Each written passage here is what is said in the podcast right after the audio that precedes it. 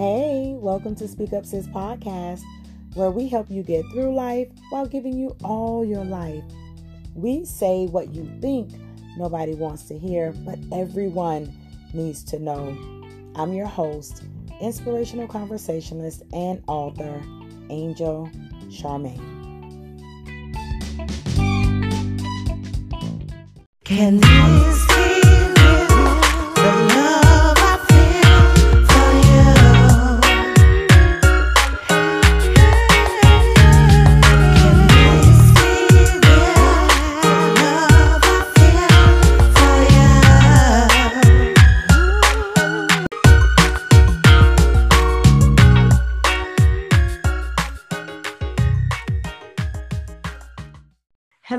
everyone, and welcome to Speak Up Sis podcast. I am your host, Angel Charmaine, and we are back here for yet another story of triumph. Season three, we are looking or listening to voices of triumph, people who have overcome some pretty extreme obstacles in their uh, in their lives to show us that listen, if you just stick with it and you persevere, that you can overcome anything. All right. So I've got a handsome gentleman. I probably shouldn't even say handsome because his head is already swole, but uh, I've got a handsome gentleman in front of me. His name is Bernard Brown. Um, some may know him as King Nard. Um, I know him as Bernie, and I'm sure he's got some other uh, aliases as well. But today I want to introduce Mr. Bernard Brown to you all. Welcome to Speak Up Sis podcast, Bernie. How you doing? I'm doing well. I'm doing well. What's going on? Speak up, sis family. How are you doing?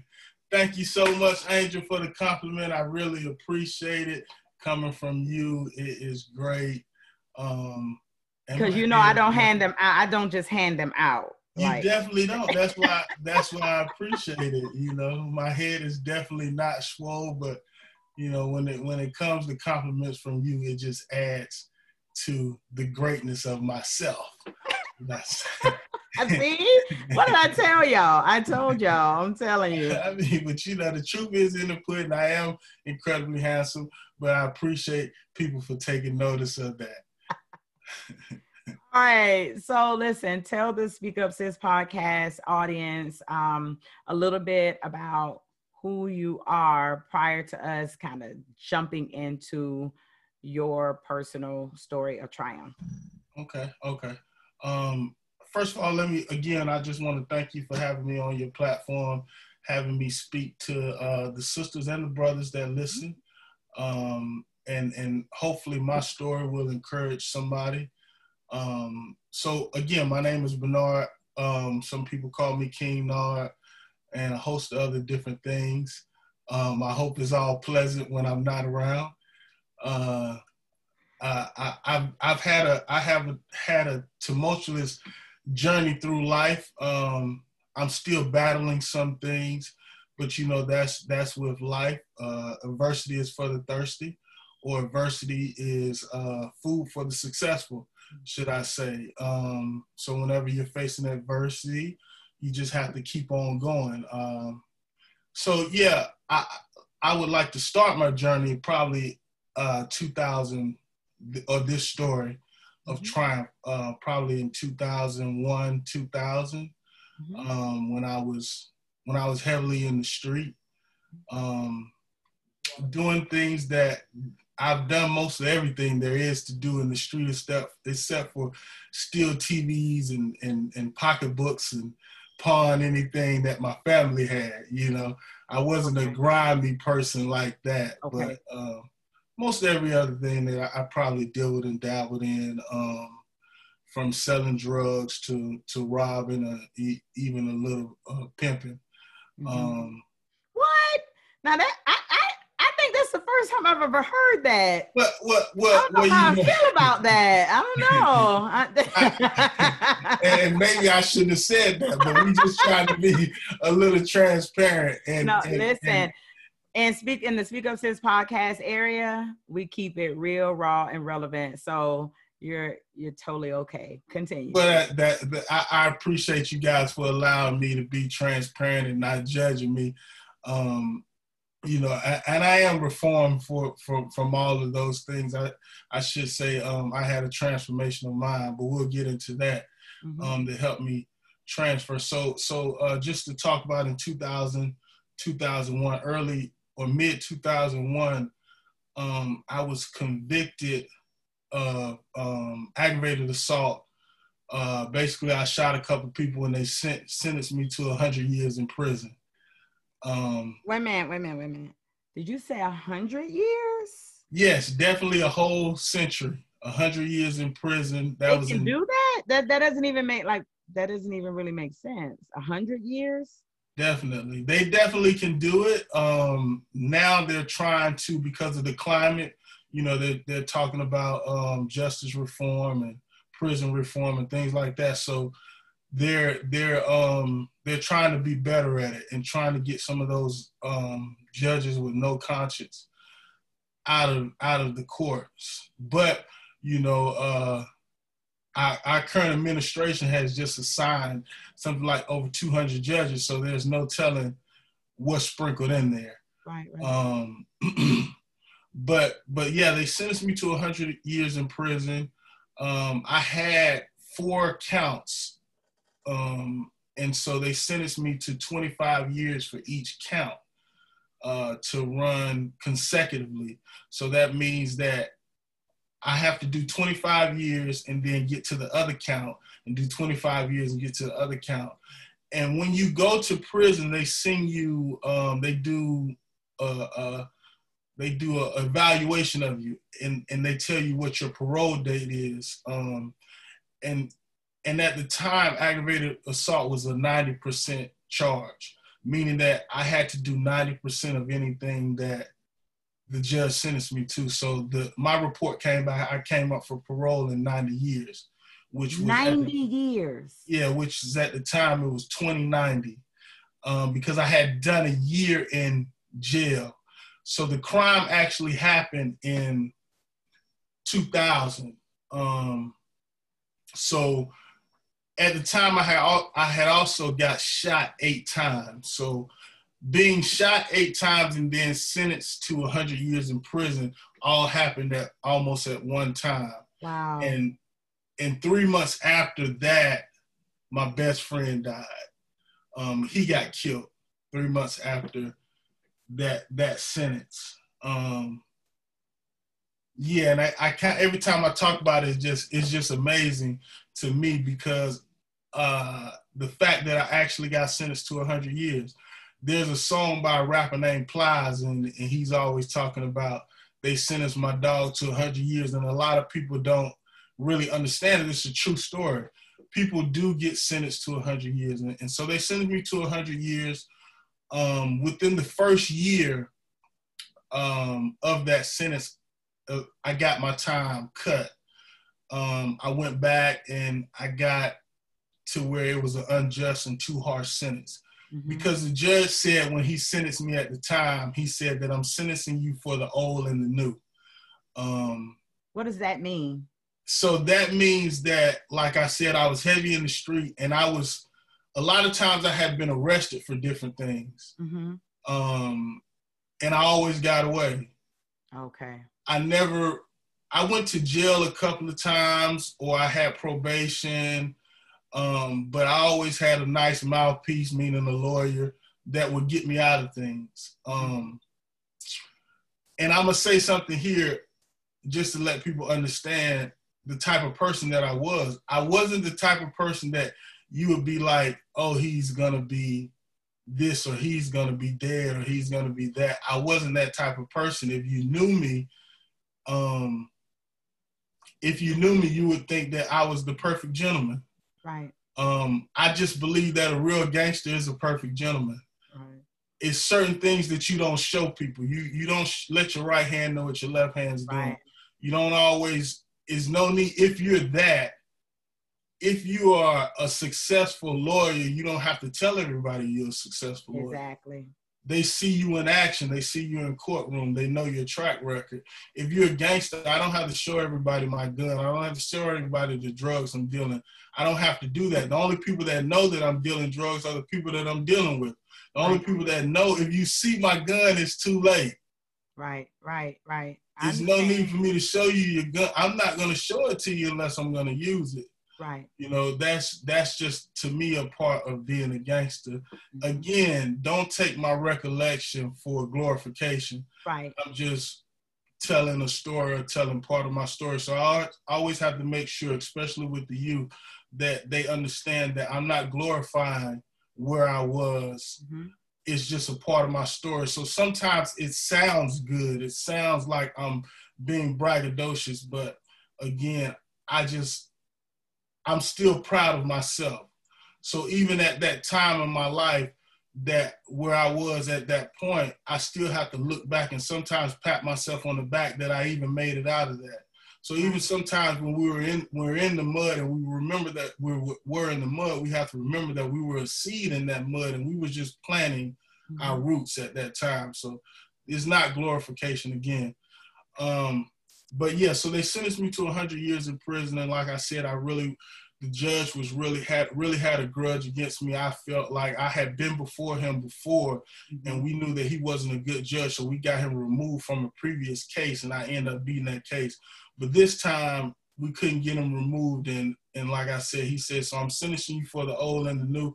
His exact words was, "I know who you are." I Mm, remember you, and I'm going to sentence you to the old and the new. And so he said that um, in front of my mom and my grandma and all of that, and it kind of upset my mom. And you know, we we we um we went back, and I got I was 25 at the time as well, and I got the uh, the courts to see that it was a, uh cruel and unusual sentence, an Mhm. unfair, unjust sentence. And so they shrunk it all down. Instead of running it consecutive, they ran it all concurrent, meaning that each count I would do that together. So each count was 25. mhm. So I ended up with 25 years. Gotcha. Um, and out of that 25 years, they wanted when I when I got reevaluated, I, they wanted me to do 18. I think it was 18 at first. That was Okay. the first. Um, but through the years, of my years in prison, I started working with youth. I was the basketball coach, football coach, and I ran and I got into different programs and started mentoring some of the younger people that were coming in, and that got reevaluated, and they ended up doing 13 years. Okay. I mean, they ended up saying that all they wanted me to do was 13 years. I had, and I would come up for parole, not saying that I would have got parole, but I came up.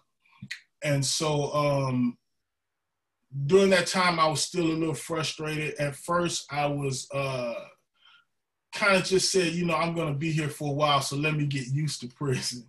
Okay. Me- so this is when you actually start having to serve the time. this is when I start actually having to serve Okay. the time.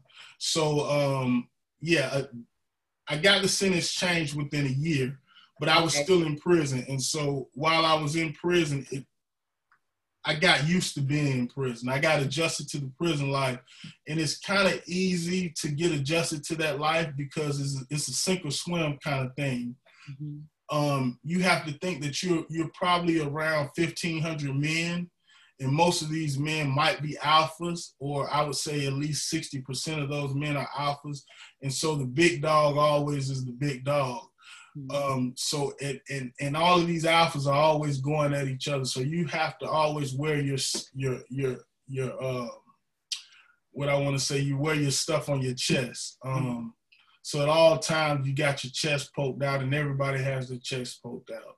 So let me um let me ask you this because lately I have heard uh, several different people's accounts of um, prison. Hmm and you've got there are more people who are sharing their testimonies and they're you know sharing their voices of triumph about experiences with prison. And i must say that the they've been very different. Um and so and and um for for anyone listening i've never uh, been involved in any type of system. So I'm not really sure. So that's why I ask these questions because I know y'all want to know too. Uh, but uh, were you in a state or federal? Is there a big difference? It was was it harder where you were versus some? Because I actually just heard somebody um, share their story, and it was kind of like I was kind of like at camp, and it's not like what people say it is, and it's not even all that serious. And then I'm thinking to myself, hold on. So now you're saying, listen, you got a bunch of alpha dogs, and and you know you've got you gotta like stay up and then someone else is going it's not that serious so when when people who've never been into that place are listening to your story what which is it or is it both Well, well, it's both. Um, first of all, it first of all you get sent to different camps according to the severity of your crime. mm-hmm. So they try to do not. It, it doesn't always happen, but they try to separate people according to the severity of their, their crime, and they also evaluate you when you first come in. Mm-hmm. Um, and so those things what cause them to separate you. I was at a level five camp, which is the highest camp in Georgia, except for um, the camps that they have people that are on death row. so Um, does that when you say level five does is that like the most severe is five Yeah. high in terms of Level five is the is the highest security. okay Um, so it goes from one to five. Level Okay. five would be the highest, gotcha, and they would have the most dangerous people there gotcha. um, because of the severity of their crime. okay Um, and and and so usually in level five camps you have a lot of lifers, meaning people that have life in prison, life without parole. The the only thing that can get worse than a level five is uh, um, a camp that has death row inmates, and those death row inmates usually are locked down for 23 hours. They call them 23 in one camps. So they're locked down for 23 hours into a cell, and they only come out for one hour a day, and that's to uh, shower, and they get a little rec.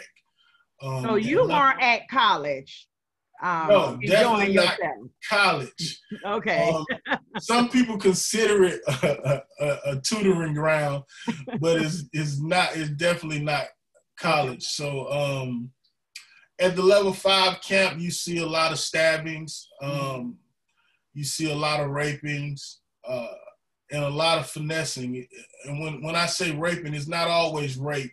right Uh, it's sometimes it's just finesse. I hate to say it like that gotcha but uh, some people get tricked out of their manhoods.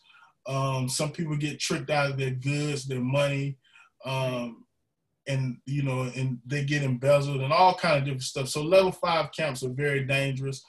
Uh, other camps, some camps are not as dangerous, but I, prison itself is dangerous. gotcha It doesn't matter. Let me let me clarify that. It doesn't matter what type of camp you're in. Prison itself is dangerous because you're dealing with the element of our society that would do anything it takes to survive. gotcha Most of the people that are in prison are in survival mode. hmm In survival mode, when a person is in survival mode, we know that the first law of life is self-preservation. So when the person is survival mode, they'll do anything it takes to survive. gotcha when you say anything is anything. right but but the most dangerous of those people are in level five camps. gotcha hence your reason for having to wear your a on your chest Right, i'm alpha 2 definitely. Um, and and and I was I was kind of blessed um, that I I stayed away from a lot of dangerous situations. Mhm. Um, and I think that it was it was mainly because I'm I'm a blessed man. Um, I'm kept and covered. Um, but a lot of it had to do with the people that knew me, my reputation. One another thing about prison that, especially a state camp. So a state camp meaning that you have a state charge and you only stay in your state. A federal camp, you can go all over the place okay you can almost be anybody you want to be. But at a state camp, so in Georgia, you go to the state camp, and the biggest people are there are be Savannah, uh, Atlanta, Augusta, Columbus, things like that. And so people are there from your city. okay Um, and they can either vouch for you or they can discredit you. Got you. So, so one of the biggest things that helped me out was um, people from my city vouched for me. I, before I left the city, I had love, and so I, I never had any like dirt on my name. I didn't do anything, um, violated any so-called quote unquote street laws. hmm So uh, my name was real good, and that that held me strong while I was in prison. Um, so I didn't get into any dangerous situations where where people would try me anyway, any any kind of way, because I had a support system in prison, meaning that if you went at me wrong, you I wouldn't be the only person you would have to deal with. Got you. Um, because most of the times the cities stick together. Got you. So how do you because what that's what what all this sounds like to me is that you actually had the perfect ingredients to go in, remain a criminal, learn how to be a better criminal, Exactly. and come out and be a criminal still. But you didn't. So what shifted? So um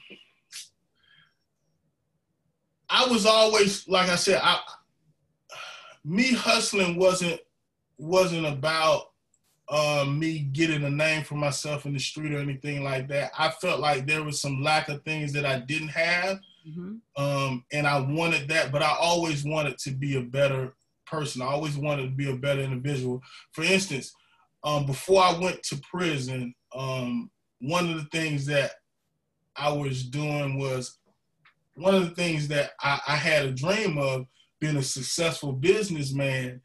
And the way that I was going to do that was I was going to use a woman, a female. Um, I know. See, I, I believe I believe that I believe that we're we're at war as as, as black people, and I don't want to go too far in, into this, but we're at war as black people, and so you have spies when you're at war. And the, the spy that we have right now is the black woman.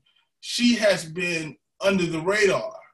And being under the radar, she has become successful. She's a successful businesswoman. We have lawyers, we have judges, we have doctors. So she's crept behind enemy lines and set up camp.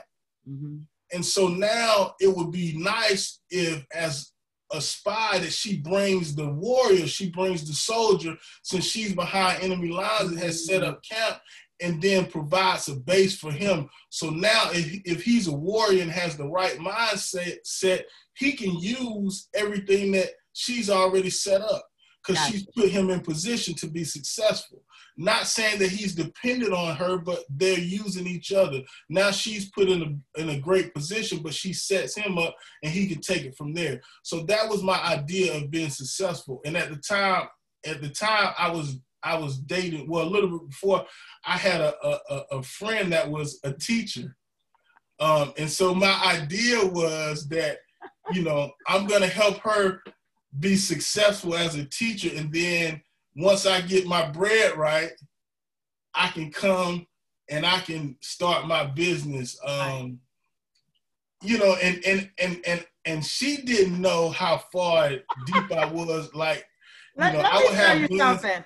This is a whole podcast in itself. Because let me tell you, there are some women who are going to be listening to this who are going to be like, oh, no, he didn't.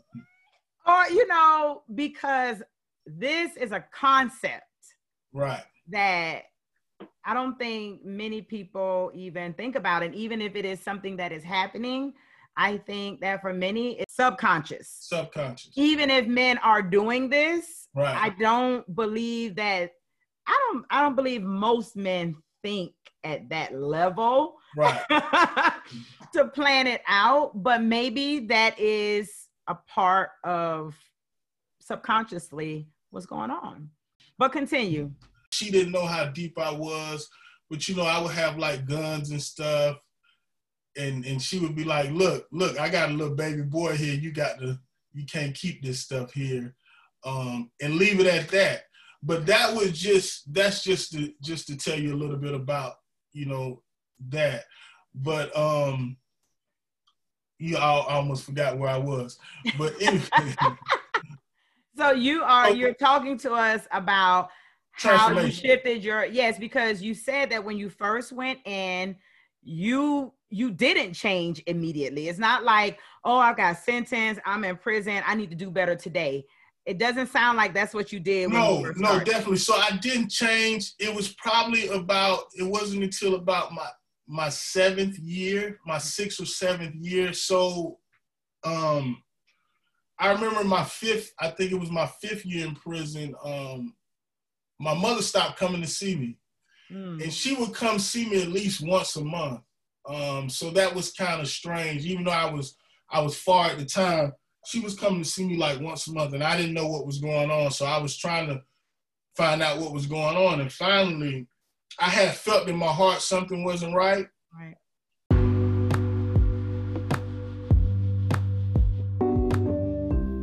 Hey there, I hope you're enjoying the show so far.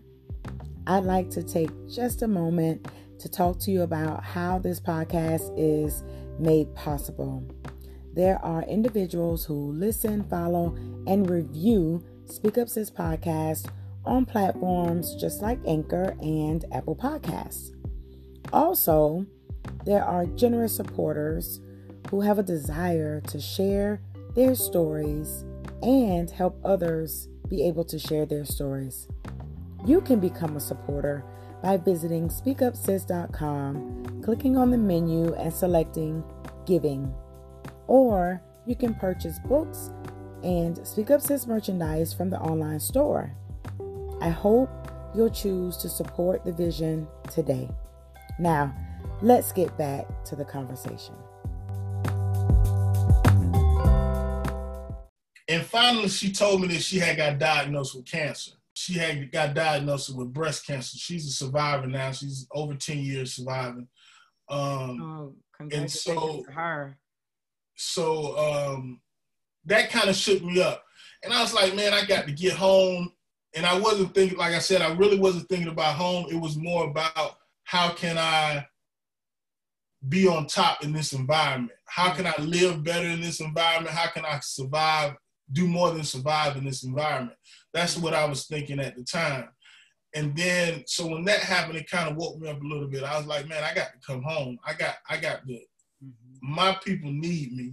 right Um, and so I started working on my case as an individual. I started going to the law library, researching different cases and comparing it to my cases, trying to see where the DA messed up or where the judge was wrong. Where was I wrong? Because honestly, I knew that I was guilty. mm-hmm. Um, I can admit that even now that I, I was guilty. A lot of people thought that, you know, well, no, he just hang around the wrong people. No, I was the wrong person. gotcha I wasn't the. I wasn't. wow Yeah, a lot of people, you know, you, you, I was the wrong person. yeah I was the leader all at all times. I, I really wasn't a follower. I always made my own decisions. I always said, "Let's do," or, or "We need to move like." Um, and I can say that now. I wasn't. I wasn't following behind. I wasn't with the wrong people. I was the wrong person. Right. You know, no matter where I went, I took me right who was the wrong person. So um, I said, you know, I need to get out because my family needs me. Um, it's not about, it's more about what they need and how can I contribute, and I can't do anything behind the wall. So I start going to the law, law library and looking up things, and then I, I, I hired a guy that was a, a prison lawyer. He's inside, he's a prisoner, but that's all he does wow and he came up with a brief for me. Um, and so once he came up with that brief, I got transferred. Um, the, because the the I got transferred because they told me that I had I, I couldn't stay there any longer. I had a lot of power at the prison. They wanted to change me to another prison. So I went to another prison and I got there and I almost got caught up in the same thing mm-hmm. um, just trying to survive, trying to be a better person. I had the brief and I hadn't did anything with it. I met another guy that was just a coincidence. He was a law, he was a uh, prison lawyer too, and he did another brief Mm-hmm. for me. I had to pay each one of these guys um, to do these briefs. I'm, and at the same time, I met a, a a- a young lady. She was a prison officer, Mm-hmm. Um, and she just used to observe, and everybody thought she was mean, but she's just she was really observant. And she pulled me to the side one time and she told me that you don't need to be in here. Mm. She said that um, you know, I see the guys and I know the guys that's in here and I see how you move and I see how you control them. She said, you need to be out there. You need to be out here helping these guys out because you see how they come when they come in here. Right. You will be better served outside. right. Divine can- connections. She said, What can I do to help you Mm. get out of prison? Um, and you have to remember what my mindset set was is only one way I can get out. I need money. Mm. Um, and so she was uh, just a prison guard. She didn't have money, so we we we spoke and we came to the uh, agreement that she would bring certain things in for me. And Right. so she brought a couple of things in for me, helped me out a little bit, and then I got transferred from that prison. But before I got transferred to that prison, I was able to get a lawyer and send him the briefs that the guys in prison had done. And he studied what they did and he studied the law himself. And I think I had 30 reasons why I should get my case overturned. Uh-huh. He trimmed them down to six. Uh-huh. And I when I went to the next prison, I stayed there for about three months and they called me back to the county jail. Went to the county jail, went before the judge. They call it a um a, a, a, a appeal. I had an appeal case. Uh-huh. Went before the county jail, and they stopped at my first the first thing that I, I had, the first reason or the first I, I can't even get it out. Um for appeal, the first reason for appeal that I had. I had six, but they stopped at the first one, and the judge said, I'm gonna overturn your case. And so I won my Wow, on appeal just one. just the first one. And I won my appeal. Um, so I went down from 100 years to 25. Now I have no time in prison. I have been in, in prison at, at that time eight years. Mm. Um, and so, but I couldn't get out yet. They had to decide where they're going to take me back to court because they just dropped certain things or were they going to take me back to court or not. And so one of the guys that that the crime was against that had got shot told the the judge that he didn't want me out. He felt like if I would have got out the next day, I would have came into his house and killed him. Right. Um, so they end up taking me back to court because of that. And we settled on 10 years in prison. So in two years, I got out of prison. So I went from 100 years and did 10 years. I got out of, in 2001. Um, Wow. six months before I got out, my grandma died. My granny, which was like, you know, next to my mom, my my my God, my spiritual God, my love. And so that was another thing that kind of crushed me because I wanted to get out. She had as well got diagnosed with cancer. So I wanted to get out and just put my arms around her let her know that I loved her and, and all of that. So I didn't get to do that. And that was something that hurt me um, real bad. So once I was out in prison, while I was in prison, I took a couple of classes. Um, one was horticulture. Mhm. My mom had remarried and she got married with the guy, he owned a landscaping company. And so my idea, my plan was I wrote it down on paper. You know, the word says write it down and make it plain. Right. So those that see it may run. Right. It is not necessarily that they're running from it, but they're running to it. They're running to do the work. Right. And so that's what I did. I wrote it down on paper. I had a, a, a scheme or a plan. I wanted to start landscaping. Then I was going to start my own business and use the money from landscaping to invest in real estate. Right. Um, and I had the name of the businesses and everything Right. uh, down. And so when I got out of prison, I waited about six months, and that's what I started doing. I started landscaping. I had a good friend that, uh, the same friend, she she gave me a, a suburban. She let me borrow her suburban, oh and I wow. pulled. I had a awesome. lawnmower, and I pulled it out of the suburban. and every really yard kind. must be nice. Huh? Great I need those kind of friends.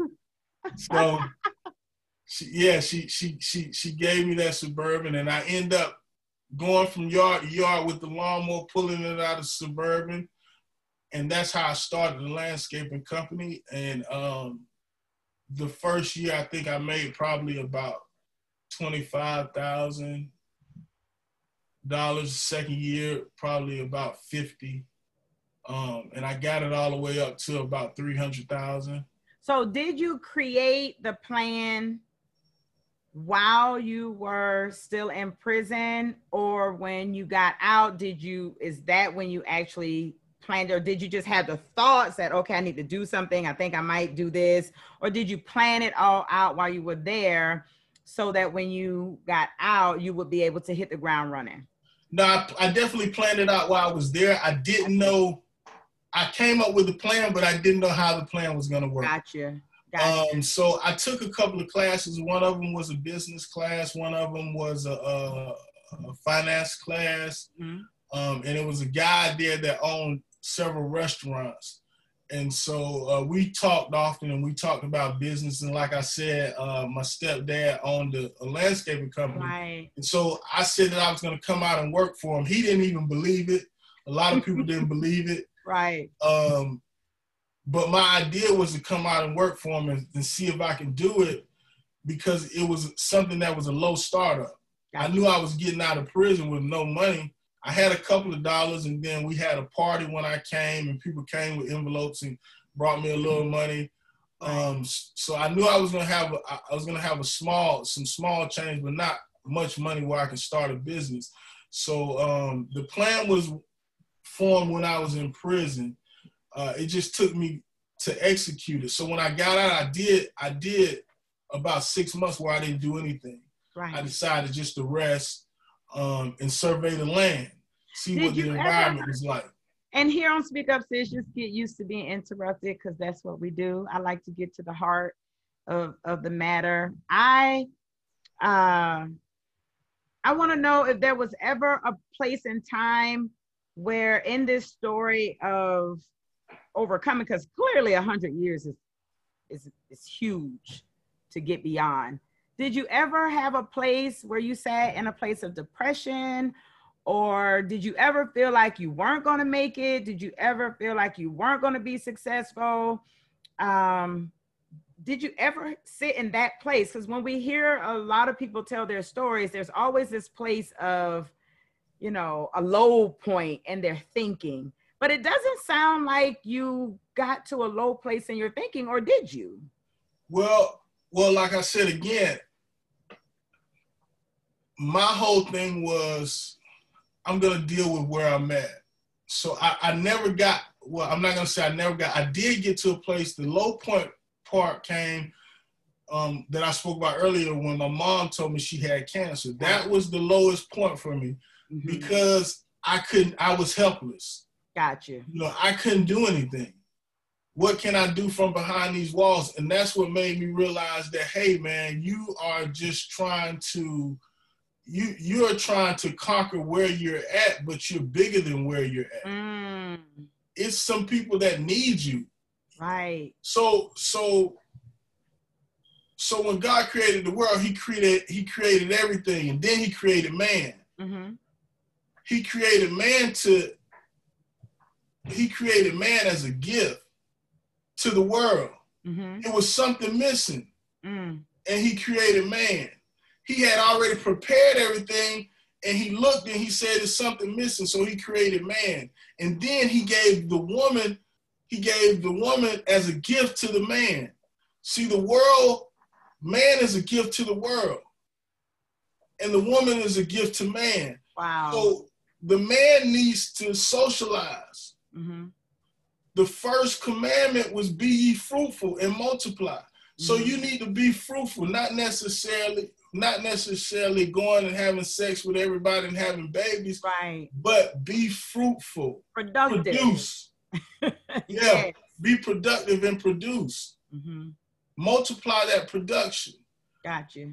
And so my point, my low, my, my point is that I was so low because I couldn't do anything to help my family. mm, that was my whole point of of hustling in the first place, trying to make it better. Right. So now I done made it worse because now I'm in prison. My mom is stressed out because where I'm at, she's doing the time with me. Mm. And now she got cancer, and I can't help her with that because I'm in here and she's still trying to help me with where I'm at. So, boy, you need to get your ass up out of here. You need to get up out of here. So my that was my low point. I actually, I actually got on my knees and prayed. Mm. And she told me that because my whole thing, I told her when she when she called me and we was talking, I said, Well, mom, you know, by you not telling me that you done took away my power. My power is praying for you. So Mm. I actually got on my knees that night and prayed. I skipped over that part. I'm I I pray without ceasing, but I'm not a person that get on his knees and I'm, I don't make a ritual out of it. Right, right, right. But that night, I actually made a ritual out of it. Um, and so, so that yeah, that night, that was my lowest point um, in the prison. Not when I got the sentence, you know, none of that. I always felt like I was gonna have, I was gonna be good, even if I'm in prison. I'm gonna be all right because I'm gonna make the best of this situation. Right. But when it comes to the people that you love, Mm. See, most of the time when we are in survival mode, it's about us. Right. But what your but what most important is your why.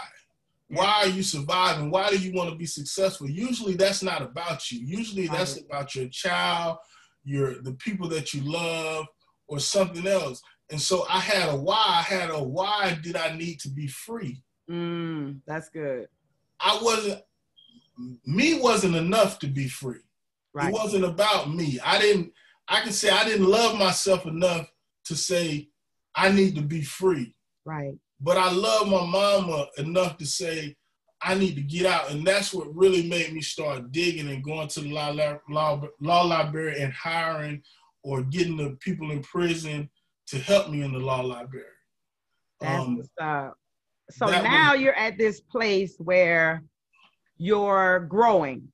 Your business is growing. Your you got your your your vision is coming to pass, and so now you're going up the hill into the mountaintop. Take us there.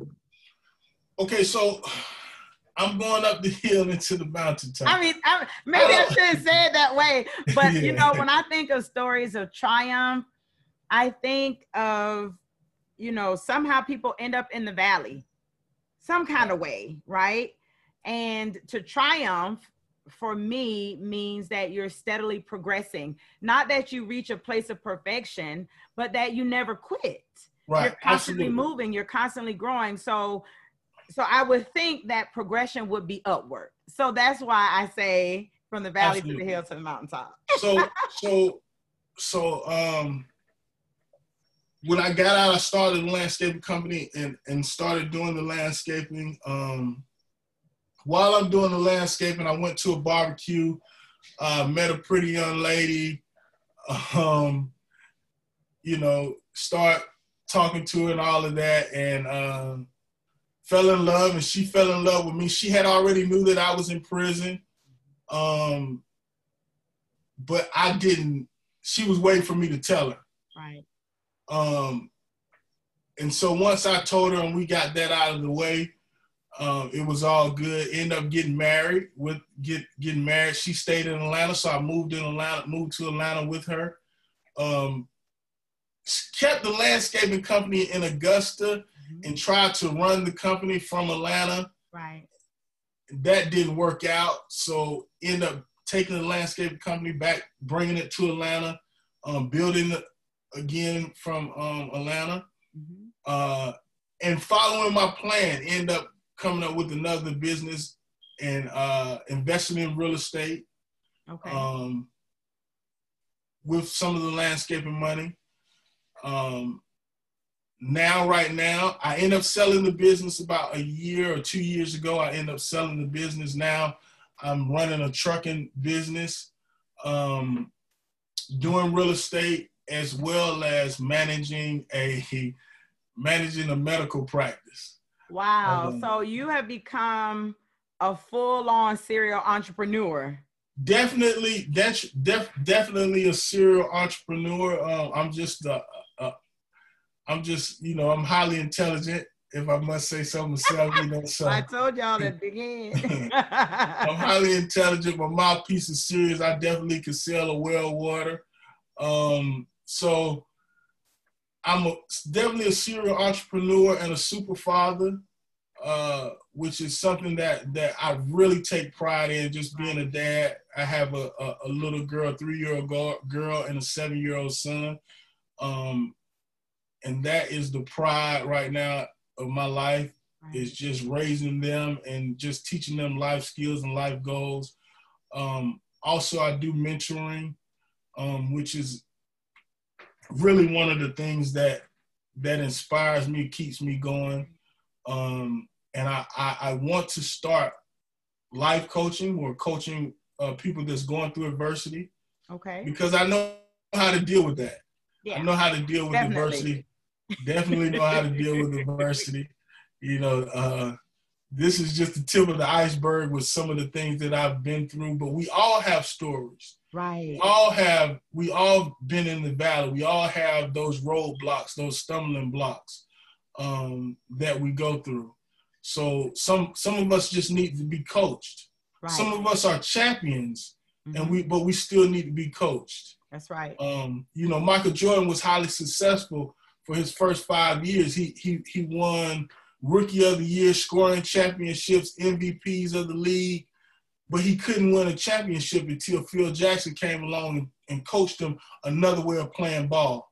And once Phil Jackson started coaching him, he was unstoppable. So you Exactly. sometimes you just need that coach. That's you right. need the somebody best to take you over are great students. Definitely. Definitely. I and I know I am a student of the game. I am, listen, I sit in awe of the journey from going to, from starting from, you know, there are lots of words that people would call where you started from, but starting from a place of, you know, a criminal lifestyle, um, you know, selling drugs and shooting people and things of that nature to getting to be a full-on entrepreneur with several businesses under your belt being a husband being um, a dad i mean please before i let you go from this space you've got to give the people give me give the people give all of us um, one thing. If there's anything that someone is listening right now could hear that could help them get over the hump. Because i think the hump where that place where you said this was my lowest place but you didn't go downward. You didn't spiral downward. You you got to your lowest place. You didn't start taking drugs. You didn't become a drunk. You didn't you know regress. You chose to go a different route. But there's something there's something that makes a person go one way versus the other what can you share with us that a person who's sitting in their lowest place can take to not spiral backwards or downwards and continue to progress upward Okay, well, I, I'm gonna use it like this. When I was a child, I used to like to watch uh, Animal Planet, National Geographic, and, and things like that. Mm-hmm. So in the Ser- Serengeti, let's let's look at life like this. Life is a beast. In the Serengeti, you have two different animals. You have the gazelle and you have the lion. The gazelle wakes up in the morning and the gazelle says, "I need to run as fast as I can today so I don't get ate." It's a lion out there that wants to get that wants to eat me. He's hungry. Mhm. And so the gazelle says, I'm going to be the fastest gazelle in the world today so I don't get ate. Mhm. But on the other side of Serengeti, it's a lion, and the lion is saying, I'm hungry, so I'm going to get up and I'm going to run as fast as I can because I need to catch one of these long legged gazelles so I can eat dinner and feed my family. right So that's all the lion is thinking about. He's stretching and everything, telling my man, I'm going to run as fast as I can so I can eat one of these long legged gazelles. mm-hmm.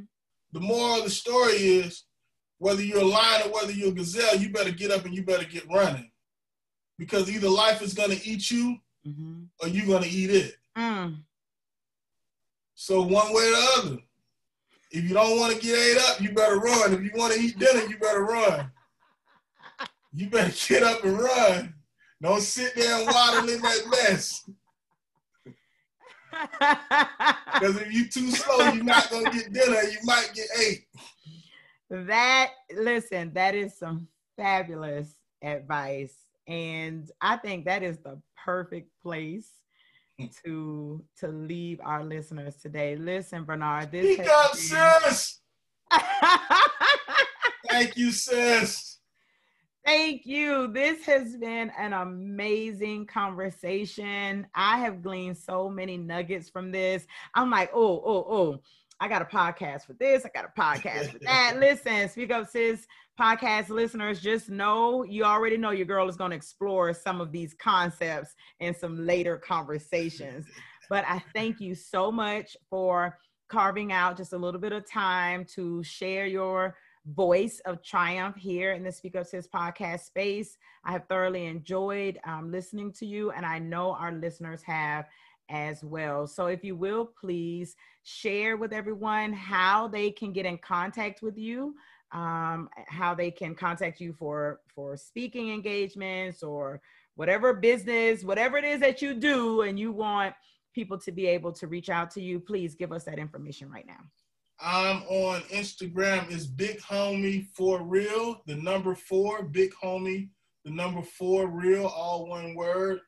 Um, I am on Facebook as King Nard, K I N G N A R D. There's only one of me. I'm the incredibly handsome one. Uh, gracious day in the morning. All right, everybody. And with that, I'm your girl, Angel Charmaine, and you all have a beautiful day. And I'll see you next time. Don't forget, open up your mouth and speak up. That's it.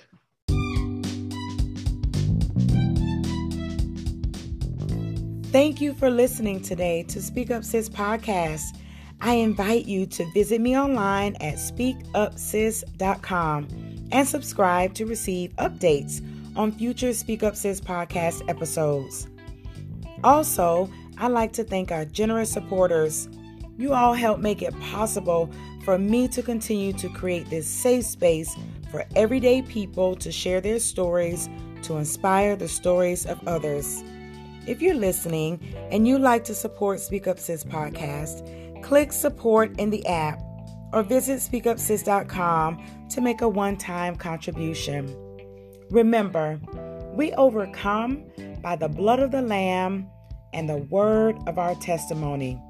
So until next time, open up your mouth and speak up.